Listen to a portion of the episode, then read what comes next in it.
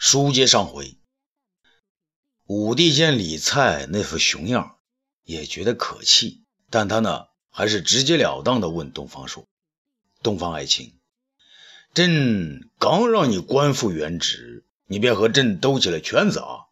你就直说吧，是和还是战呢？”东方朔的言辞由缓慢而转为激烈，皇上。臣以为，我大汉与匈奴能和亦是好事，两国互不开战，边境自由来往，人民安居乐业，这是臣的梦想啊！可是如今不，呃，匈奴不是为这些而和呀，不是从内心求和，而是他们害怕我大汉马踏沙漠，他们只是缓兵之计啊！武帝频频点头，自己也发表了见解。好，东方爱卿说得好。还有，那匈奴一只鞋要与我结秦晋之好，动不动还以两国相争。那真是天子，是天下的主宰，那大汉才是天下唯一的帝王之国。他匈奴一只鞋有什么理由和我分庭抗礼啊？武帝心中想的呢，却与东方朔不完全一样。东方朔正想分辨。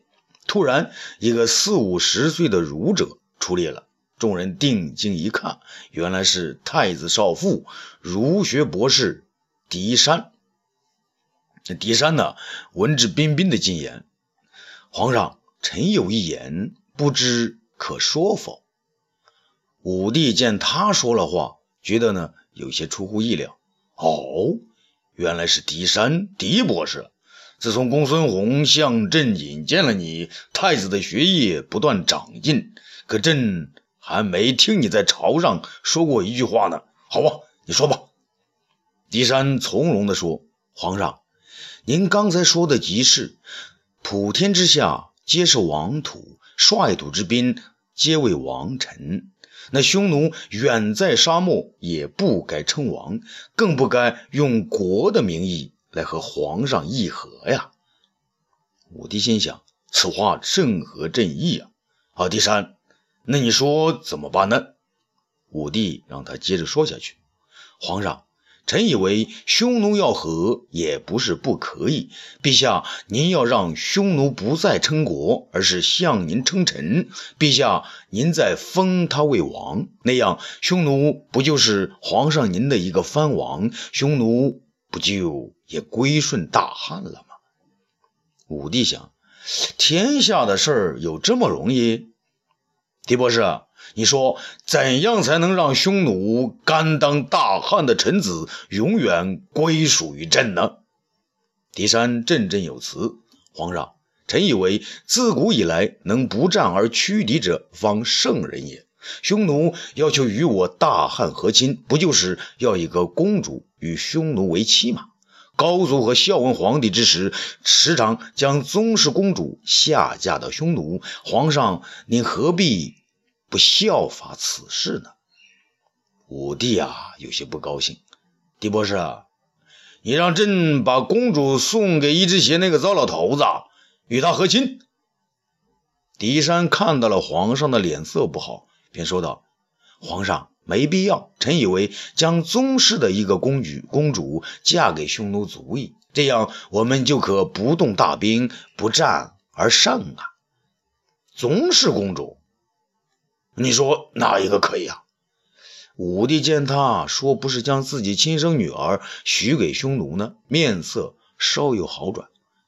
皇上，江都王刘建因暴虐成性，被皇上赐死。皇上，您宅心仁厚，不忍将江都王之女刘细君赐死，于是将她收养在宫中。皇上何不将她赐给匈奴，以换取一世安宁呢？不料武帝大怒：“胡说！细君是朕的孙女辈的，年纪很小，朕岂能将她送给匈奴的一只鞋？而且是一只老鞋子。”众人听皇上呢，把那已经很老的一只茶说成一只老鞋，那不禁想笑。可他们看到连东方朔都没有笑啊，于是又都将面孔呢板了起来。狄山见武帝连刘惜君都不愿意拿出来，心里当然犯怵啊。皇上，过去大汉与匈奴和亲是迫不得已，如今匈奴是自己要求和亲，只要他放弃国号，俯首称臣，尊皇上为天子，何必不可呢？武帝白了他一眼，不做回答。东方朔慢慢走过来，走到武帝与狄山之间。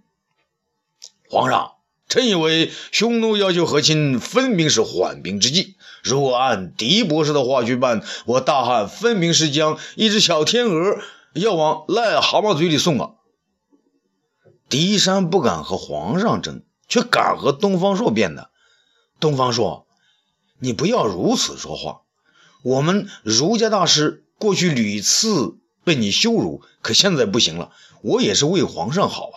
为大汉江山的稳固，为了皇上成为千古一帝而考虑。什么叫将一只小天鹅往癞蛤蟆癞蛤蟆嘴里送啊？臣听说癞蛤蟆还能制药呢。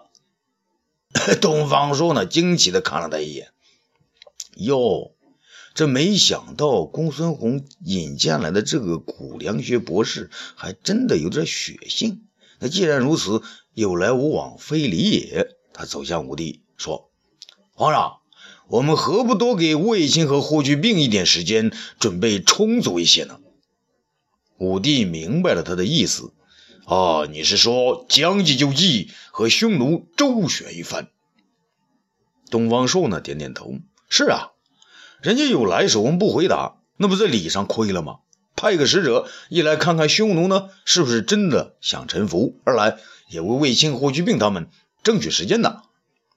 武帝问道。那如何回答和亲之事呢？东方朔当然知道武帝的意思是用什么女人和亲，于是呢，便走向狄山。狄博士，请问你有没有女儿啊？狄山没有好气地说：“有，又怎么样？”武帝明白了东方朔的意思，便亲自问道：“啊，那太好了，狄博士，你的女儿多大了？”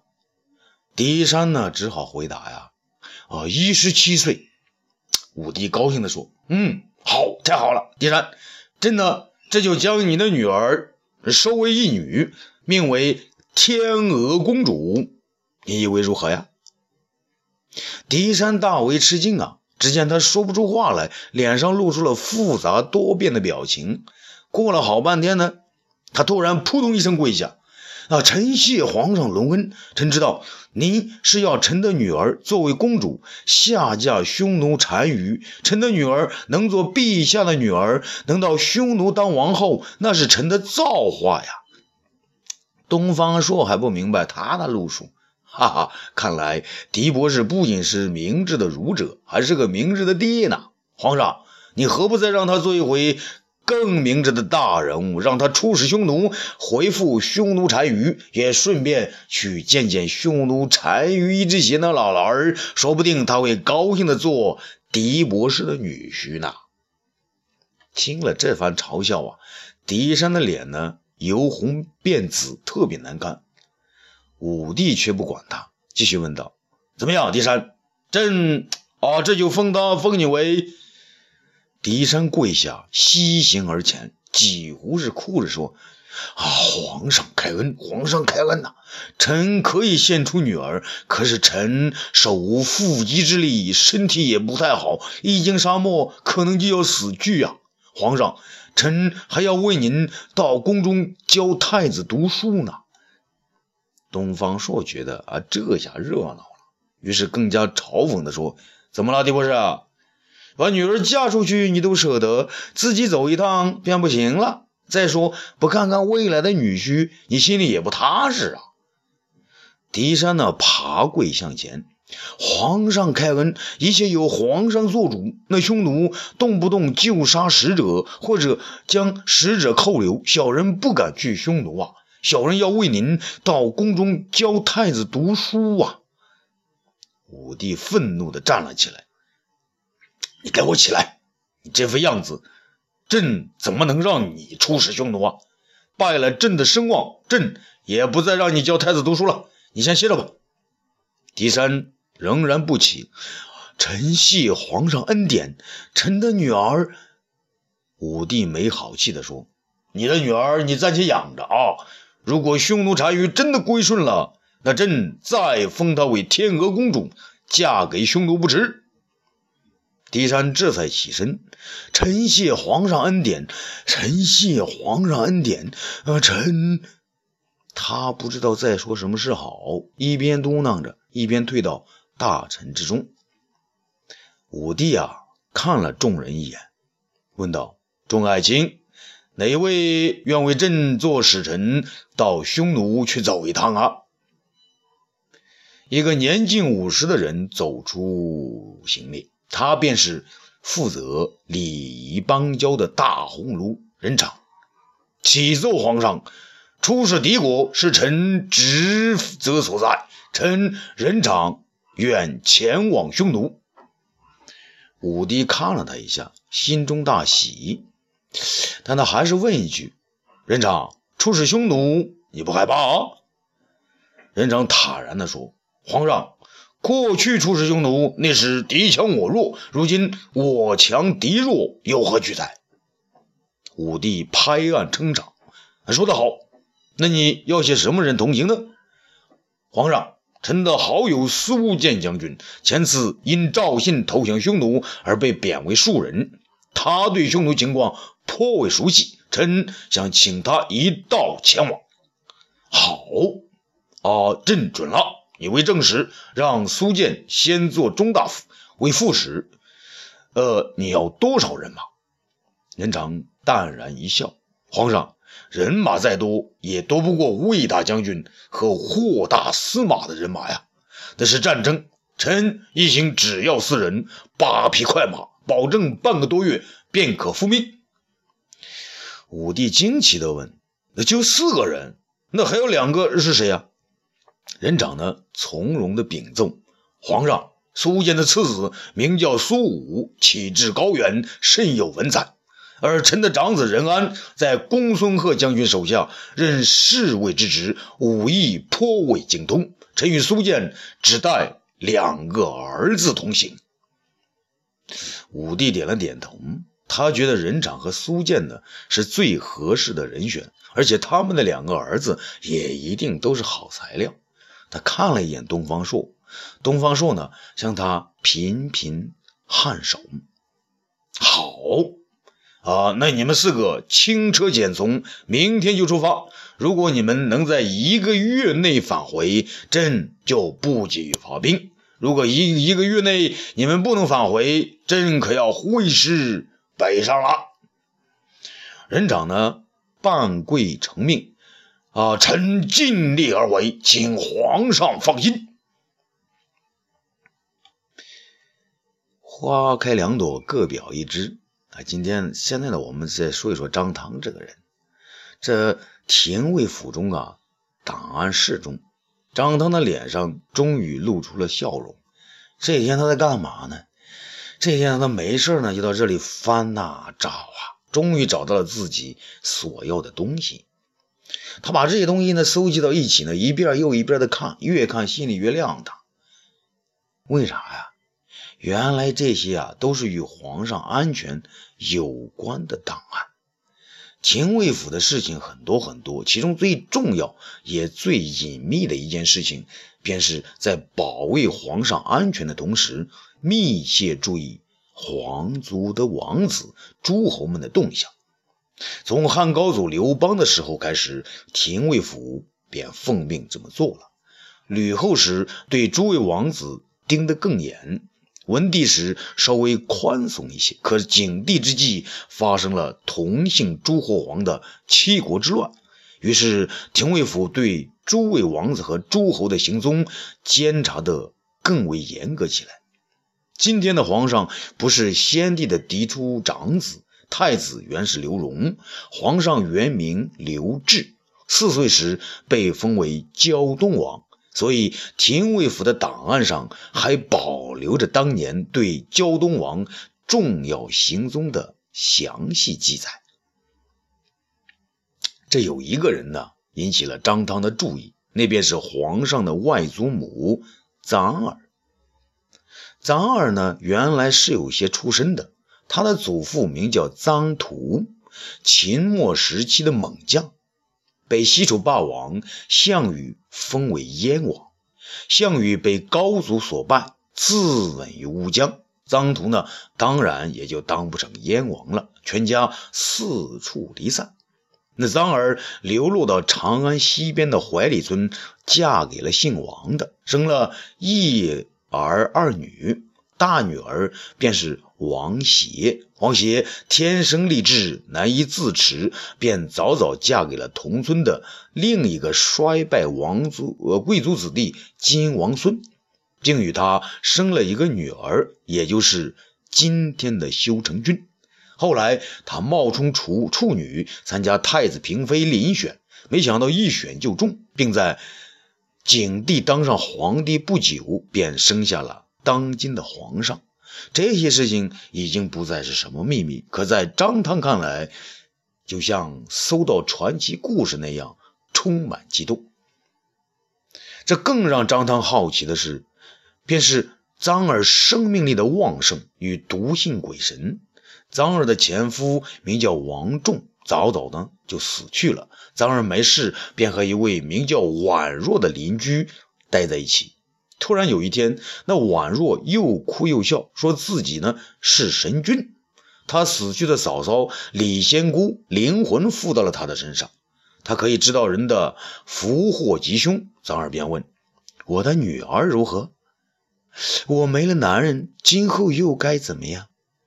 那宛若笑着说：“你的允儿先嫁王孙，后嫁天子，将来定能大富大贵。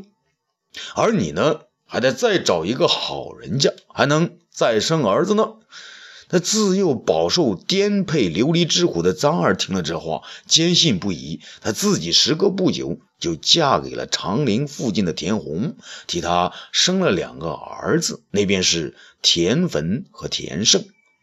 而怀里有个名叫金王孙的男子，有一天说要迎娶王协，张二呢便毫不犹豫地把女儿嫁给了他。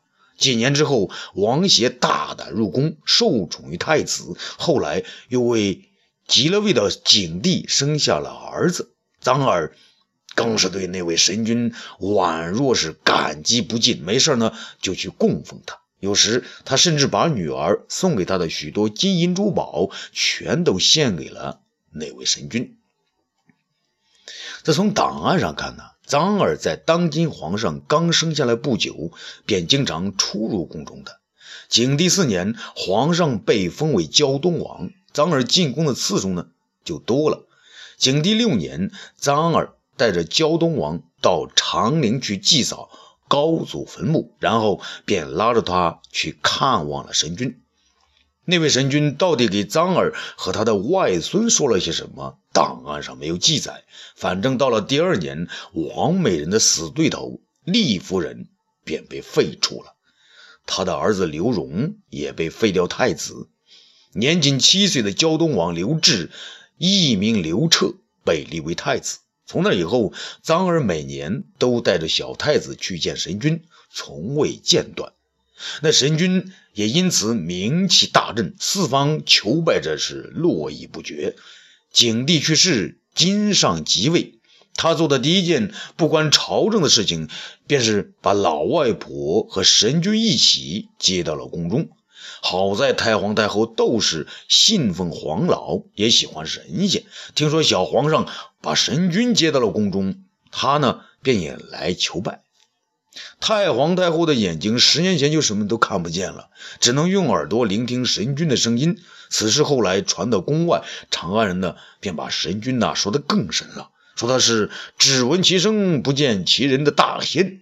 又过几个月，张耳死了，神君也没了。听说年轻的皇上到长陵前痛哭了好半天，人们都以为皇上去哭汉高祖刘邦呢。啊，张汤至今才能才弄明白，皇上那时哭的是外祖母，同时啊，也在哭他至为信奉的神君。张汤啊，依然记得，元光二年春天，也就是张汤二十出头，便被皇上挑到长安廷尉府任职后不久，他跟随着皇上到古雍之地去祭天神。古雍便是凤翔，那儿呢是张汤长大的地方，一切都是那么熟悉。他在皇上的鞍前马后呢，跑得特别欢，各处警戒安排的是井井有条。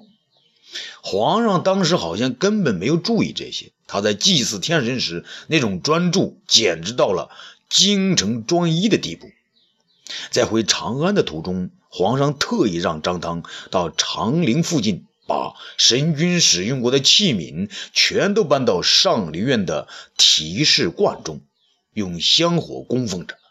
张汤当时有点不太理解，这些破破烂瓦的有什么神妙之处啊？